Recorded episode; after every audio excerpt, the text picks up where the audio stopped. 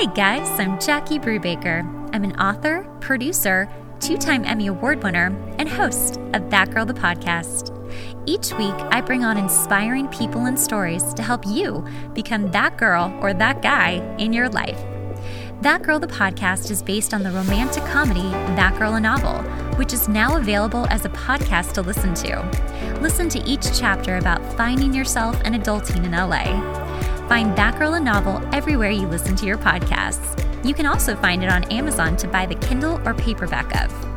For more, find us at thatgirlthepodcast.com and follow us on Instagram at thatgirlthepodcast and our Patreon page. Welcome, Amber Gustafson, to That Girl the Podcast. Um, this is an impromptu podcast. It really is. This is our third take now of an impromptu podcast. Um, you were referred to me by a dear friend, Melissa Vine, who came on and talked all about narcissism.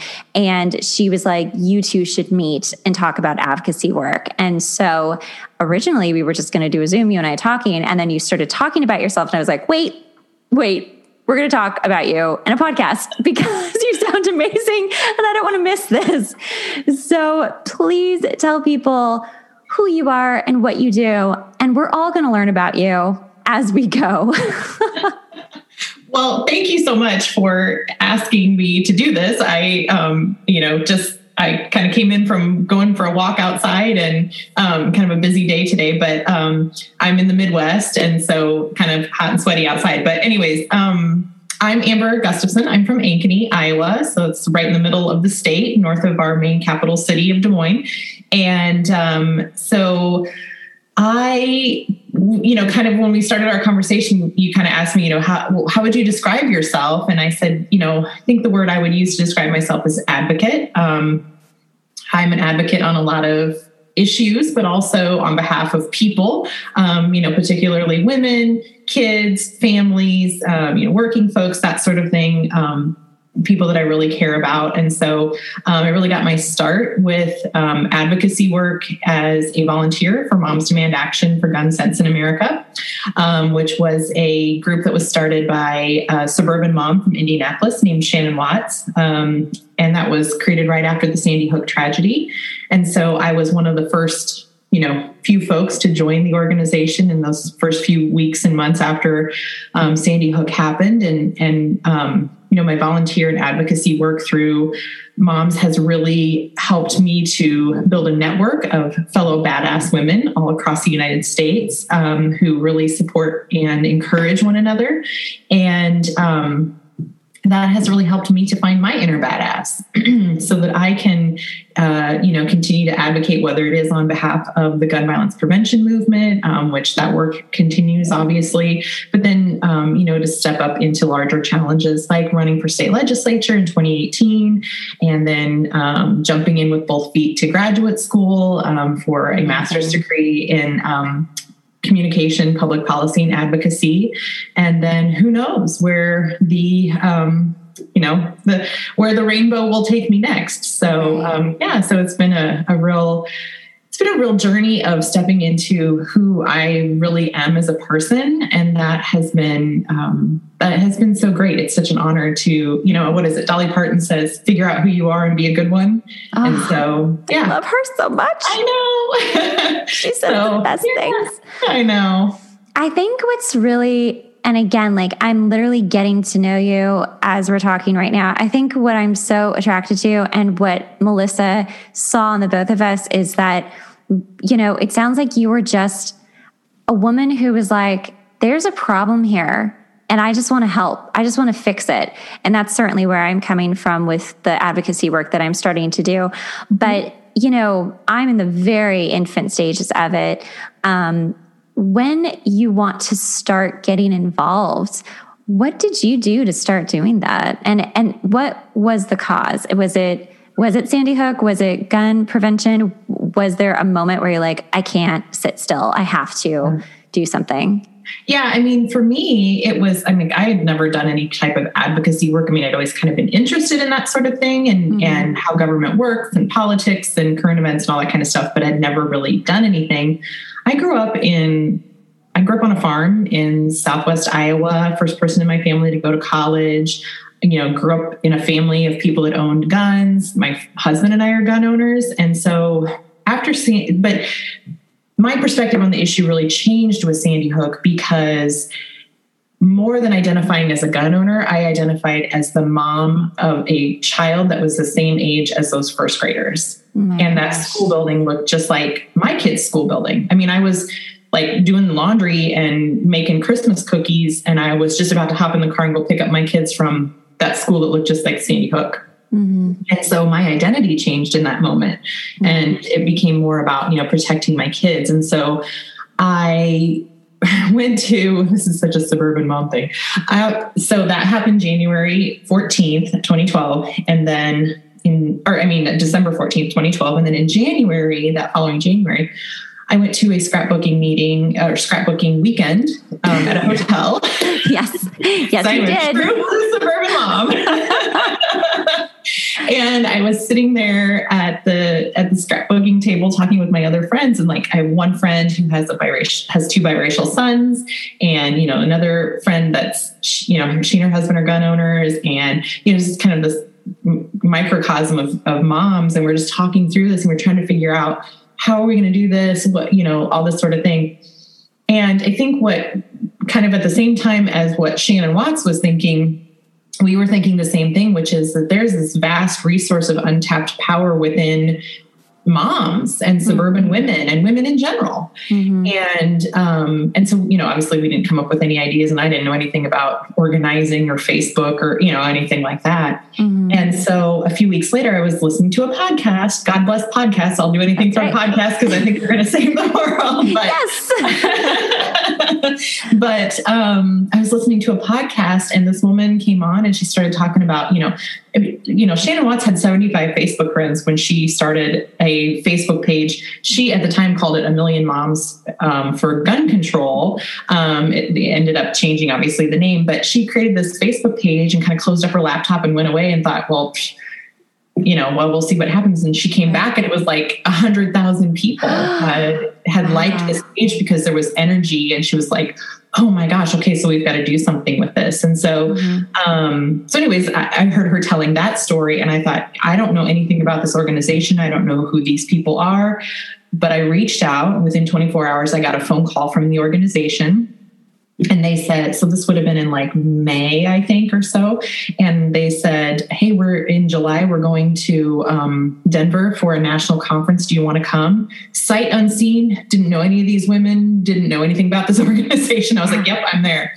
And so went to you know went to denver for their very first national organization meeting which was like 80 people. Now it's over like 3,000 um, that go to the annual meeting. And so, um, you know, and that really was like the genesis of, of it all. And I think the greatest thing about it was is from the very beginning, we really emphasized strength in numbers and that and the power that is within each one of us individually and then when we come together um, you know we can create change and so um, it's just been you know, there have been bumps along the road, there have been challenges for sure, but um, but it's just been such a fantastic journey for me, and it's like a million dollars worth of education in oh, organizing and advocacy, and yeah.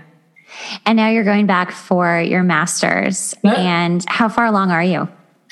I have one class this summer and my capstone next fall, and then I'm done. I graduate in December. That's so, so literally was like brushing my teeth last or not not this past winter, but the winter after I ran for office. I ran for office in November and then the following like January, February, I'm like, hmm, I should go to grad school. so I like I'm like brushing my teeth and I'm like on my phone signing up for grad school just because I'd always wanted to do it. And I was like, you know what, there's no time like the present. And so, yeah, so I jumped in. It, that's kind of how I do a lot of things. I just kind of jump in and then, you know, kind of, I am. yeah, let the, let the chips fall because I think yeah. it's really easy to overanalyze and, yeah. you know, and so sometimes you just have to like jump in and kind of learn as you go. I cannot agree more. That is exactly how I live my life. I am absolutely the doer kind of a person where I'm like, if I just want to do something, I just do it. I, there's mm-hmm. no reason why you can't figure it out as you're going. And it does, I mean, it's the school of life. Like if you really want to learn something, like you're going to learn it that way. But I also love higher education too. Mm-hmm. Um, and like in that process. But so tell me about running for office. So at what point were you? So you started in 2012 with advocacy. Mm-hmm. And then by 2018, you're like, I'm running for office. Um, kind of tell me how you were like coming up to that, like what came into your head, like, okay, it's time. I think it's time. Yeah. Well, I would say that, you know, with Moms Demand Action, the, you know, from the very beginning, they told us, listen, we probably are not going to get what we want with the people that we currently have in office. So, it, you know, that old saying of, you know, if you can't change your people, change your people. So they set the bar from the very beginning at that very first mm. conference that we went to in Denver. They were like, look to your left, look to your right, look at yourself. You're all going to run for office. So buckle up. Wow. so, I mean, it was just, you know, I mean, it wasn't like that much of a high pressure, but it was just, it was very much like, you know, if you've ever thought about it, or even if you haven't thought about it, start considering it now. There's um, research, I think, that shows that on average, women have to be asked seven times to run for office. And so they were, yeah. So, so everyone listening to this podcast, if you've been asked before, here's another ask. I'm asking you to run right now please run. We need more women to run. We need more women in office, school boards, city councils, commissions, um, even running within your own political party, whatever that might be. Um, get involved because that's how change happens. We do not have enough women in our state legislatures or in Congress. Um, we lag the rest of the world when it comes to uh, female representation, which is pretty mm-hmm. embarrassing. Mm-hmm. Um, we can do a lot better. And, you know, when we get more women involved, it changes the conversation around. Yeah. I mean, things like making sure that women who are in prison don't have to pay for feminine hygiene products. What? They do? Yeah, yeah they do. They have to pay. So, like, they have to have their family members deposit money into their commissary in order, and it's changed in different states. But you know, or like in Iowa, up until last year, we had we had to pay taxes on diapers, um, uh, urinary incontinence supplies and feminine hygiene products. Wow. So, you know, like that's a that's a bipartisan issue. That's something that's like yeah. where the rubber meets the road for women and we can have these conversations because believe me, men are not thinking about the price of diapers for the most yeah. part. I don't like right. to generalize, but for the most part, men are not thinking about the price of diapers. They're not thinking about, you know, um, how expensive a box of tampons is or, you know, whatever. And so um, yeah, so this is these are the changes that we can bring about when we have more women and and much larger issues too that, you know, pertain very much to women's health. Like, you know, um, we have a crisis of maternal mortality for Black mm-hmm. women in this country. Mm-hmm. So, mm-hmm. you know, there's, um, a, you know, again, like I said, if, you know, any women listening to this podcast, this is me asking you, consider running for office. Yeah. So, um, my process in, in deciding was, um, I kind of looked around and I realized that no one else was going to do it. So it was up yeah. to hmm. me. And so, um, like a fool, I suppose, in, in many ways, I uh, there again, you know, just kind of jumped off the cliff and hoped the parachute would open. I decided to go ahead and run against the president of the Senate. It's like the second ranking member in the uh-huh. Majority caucus in the Senate. So, like the third or fourth most powerful person in state government. Um, yeah, and but no one had ever run against him before, and um, yeah, so I was like, okay, I think he's, I think he's beatable. I think he's, um, you know, I don't think people like him as much as he thinks he does, or, he, as he thinks they do, because he's never had an opponent. So mm-hmm. you know, and um, yeah, and it was it was tough because there were a lot of people that were like, "Oh, you silly girl, you can't do that. You can't right. run against you know someone who's that powerful or who is, you know, he was, he had played football at Iowa State and he blah, blah, blah, you know, mm. uh, which that was something that people said to me when I would knock on their door. They'd say, Oh, well, I have to vote for him. He played football for Iowa State. I also attended Iowa State and was on scholarship. I did not play football though, because that's not an option for me. Right. So, but whatever. You know, if I could have played football, I would have. So whatever. Right. But, um, so yeah, and I just kind of jumped in, you know, um, we were really fortunate that we have a good organized group of um, Democrats here in our community that were able to support me um, and help me get organized to run.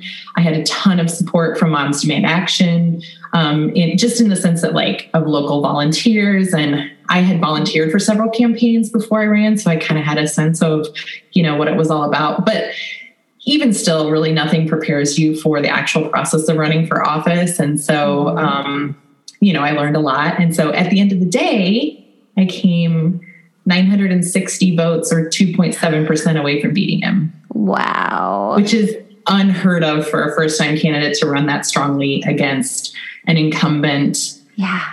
In the majority. So, um, That's and, amazing. And raised a lot of money. So, you know, it was, it was, I have I I sat down and I made a list of everything that I wanted to accomplish by running and the last thing on the list was winning. So I accomplished everything that I wanted to except for that last one, but yeah. you know maybe I'll get another shot. Um, I definitely think you'll have another shot. Um, what I love about this is it's so inspiring to me and it just it I mean the wheels are just turning right now. Um, and I, I, don't want to talk too much about you and I will talk after the podcast, but I don't want to talk too much about what I'm doing in the podcast. But it's just so inspiring to be like, you could come from no public policy background, no political background whatsoever. And that's me. Absolutely. I was told, like, growing up, like, you know, you'd be such a pretty politician's wife. And I thought, yeah, okay, like that might be fun. And I never thought, well, maybe I should run. And I still feel like so many women kind of feel that way. Like we're seeing a little bit more representation, and that's great. But it still feels like, oh gosh, how, I mean, especially if you've never done anything in this world before, yeah. it feels very overwhelming. But what I'm hearing is that having the the backing of all of the women behind you and all of the experience behind you like I'm absolutely just like you. Like I would run against him too. I'd be like, I don't care. I've never done this. Like I know that I can do this. And mm-hmm. even though you didn't win, you basically did win. You mm-hmm. know, you won everything that you wanted to win on, except the actual winning thing. And you were so close, which just yeah. means that this is about just changing minds and you already are, which mm-hmm. is so inspiring to me. Um, because now when I think about like the future, there's so many things opening up that I'm like, wow, I did not see that coming. Like if you had asked me a year mm-hmm. ago, would you be thinking about the things you're thinking about? I'd be like, absolutely not. Like not even close. And I feel like maybe that's how this happens. Like, oh yeah, you just see a problem and you think, I can do something. I can actually yeah. do something about this. Like the problem that I'm advocating for has nothing to do with me at this moment. It could in the future, mm-hmm. but it isn't about me. It's about mm-hmm. the women that it's affected and helping them and preventing other women from having that happen to. And that's that's advocacy, right? Like that's yeah. what real advocacy is. I don't use the word activist either because it's such a loaded term, and I don't even know what that mm-hmm. means anymore. I'm like I'm confused. so, um, okay, so talk so you have a couple of different areas of advocacy work. Um, obviously I'm, I'm, a huge women's supporter kind of all women everything um, and children. What um, are you focusing on at this very moment that's really oh lighting gosh. you on fire? Oh i feel like it changes from day to day. So um, i think probably the biggest um, thing that you know the big the biggest amount of my effort and my day goes to a political action committee that I created um, with some other folks from across the state um, to work on flipping our governor's seat. So um, the governor of the state of Iowa has really done a terrible job on COVID mitigation. Um, she's misused federal money. Um, she passed a law to force schools to reopen to you know override uh, local school boards. Um, she uh, did away with our mask mandate in the middle of the night. So like kids went to bed, you know, like like that day they went to school, masks were required. They went to bed that night, woke up the next morning, and masks could not be required in schools. And so, like, they literally went to school, and kids that chose to wear masks got their masks ripped off their faces. There were Whoa. fights in school. Um, it was just absolute utter chaos 10 days before the end of the school year.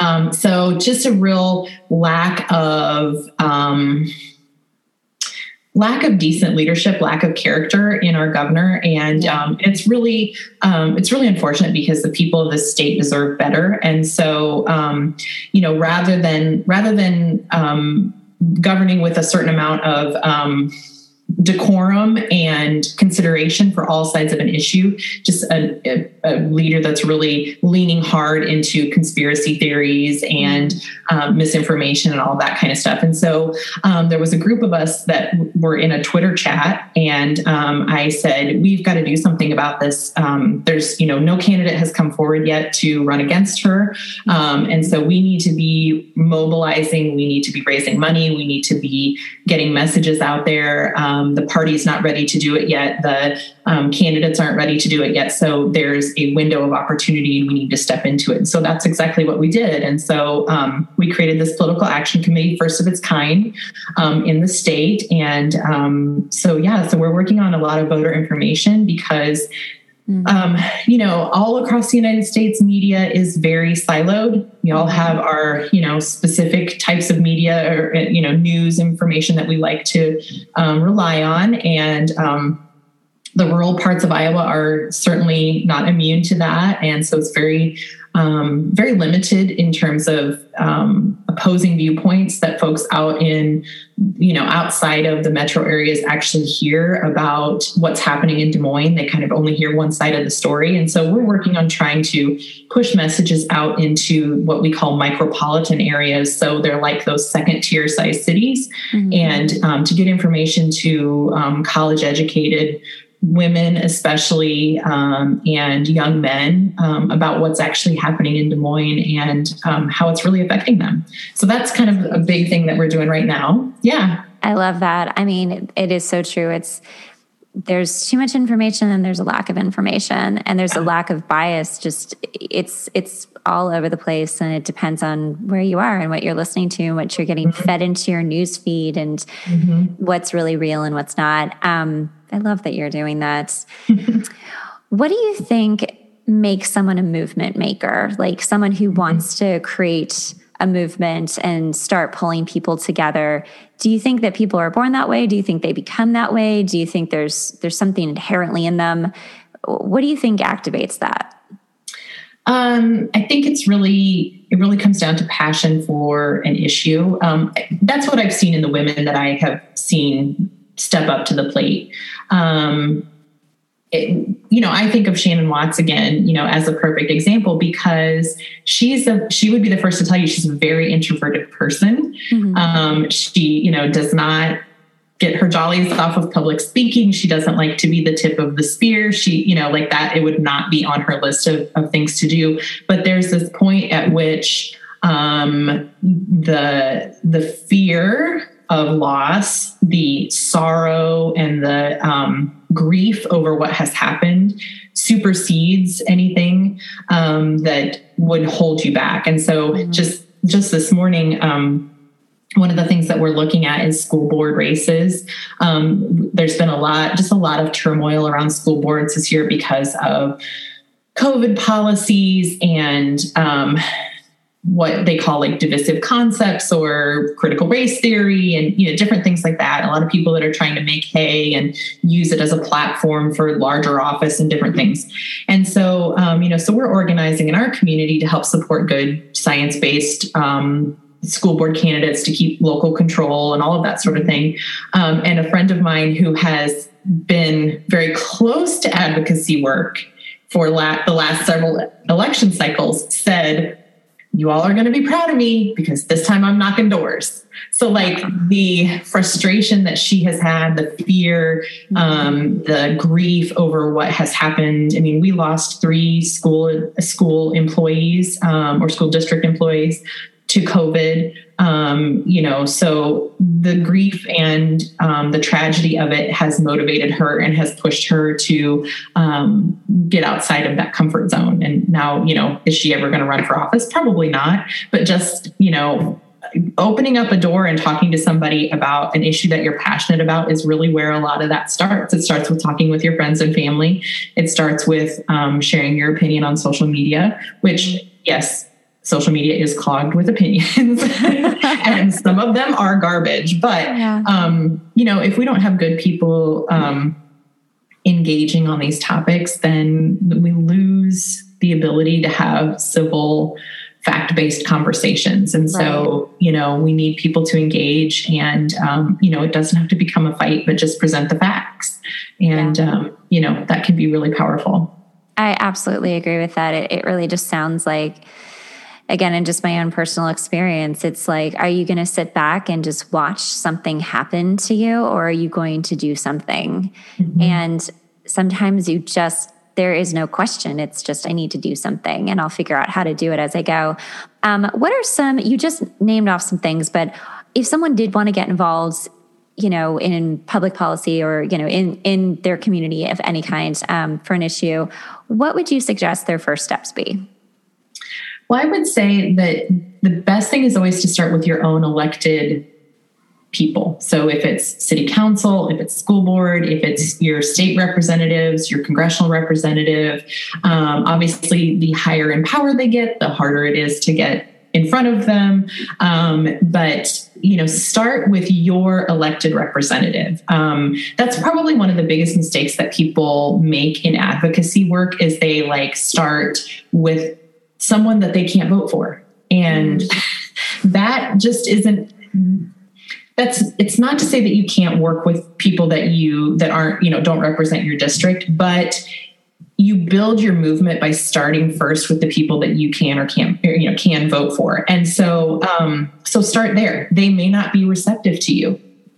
Unfortunately you know some of these issues either they don't have time they don't care or you know it conflicts with their party yeah. you know whatever right. um, and that's unfortunate when that happens because you know really the idea of good governance governance is that you should at least listen to everyone even if you don't agree right. um, so that that is hard these days because i think politicians it's a it's a real catch 22 in one sense because um, politicians are taking a beating. They are. I mean, my, you know, our school boards, our school board members have been called soulless demons, pedophiles, um, child molesters, you know, been accused of being part of sex trafficking rings. I mean, so, you know, there comes a point at which these people are human and they're just like, I can't take it anymore, you know. But there's a difference yeah. between listening to someone who's calling you a soulless demon versus like listening to somebody who you might not agree with, but who comes in good faith to have a civil discussion. Mm-hmm. But um, always start first with the people that were elected to represent you. And I think you'll be surprised, particularly from state level on down,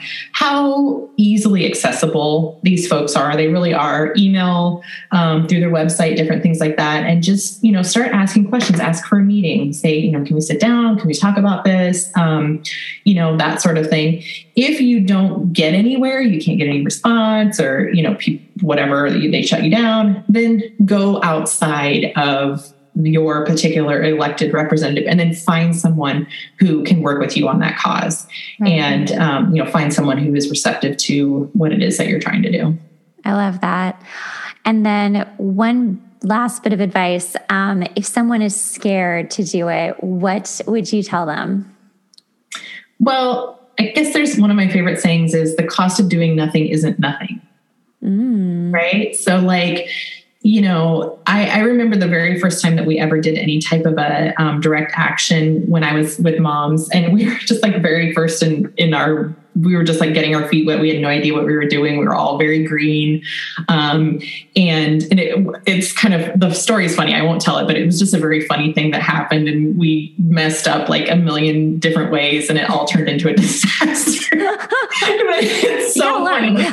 yeah, it was, it was hilarious. But anyways, um, I remember that morning I was scared because it was the first time I'd ever done anything like that before. And I remembered what I was fighting for, and that was to keep kids safe from gun violence. And I thought, what if this conversation that I have with this politician today, which didn't end up happening, but this conversation that I have with this politician today changes something? What if that this changes a law or you know whatever a policy etc and that saves a life yeah. So I just tried to stay connected to what I was fighting for. And I think that was really what um, because I I thought the next time that there's a mass shooting or a child is shot and killed in an unintentional, you know, um, gun situation, how am I going to feel? Am I going to look back and regret that I didn't speak up? Yeah, I am. Yeah. And so um, that's part, you know, when you're working with something that's as tragic as gun violence, that's part of what keeps me going is knowing that I have to continue to speak because if I don't, there will not be an end. It's not going to, you know, gun violence is not just going to cure itself. And so it takes people um, to step up and speak about it. And so it doesn't matter what the issue is, no issue ever resolves on its own. Absolutely. Um, I just think you're fantastic. and thank you so much for coming on. I'm so inspired. I know so many people are going to listen to this, and hopefully, it's just that last thing they need to do what they need to do. Um, tell people how they can find you. I'm uh, at Amber for Iowa on Twitter. Um, I'm also on Facebook. You can just search Amber Gustafson, Iowa. Um, that's probably the easiest way to find me. Um, amberforiowa.com is my website, which is still active. And uh, yeah, I'm out there. Yay. And all the links will be in the description below. Thank you so much for coming on. We're obviously going to talk after this, but so much for, for hanging in and just being like, sure, I'll do an impromptu podcast because it's the first of its kind. You're just badass woman. Amazing. So thank you so much, Amber. Yeah, absolutely. Thanks so much for listening to the podcast. Remember, sharing is caring. Make sure to rate the podcast and leave a review. We really rely on this to help get the podcast out there. Also, make sure to watch the video version on YouTube at That Girl the Podcast.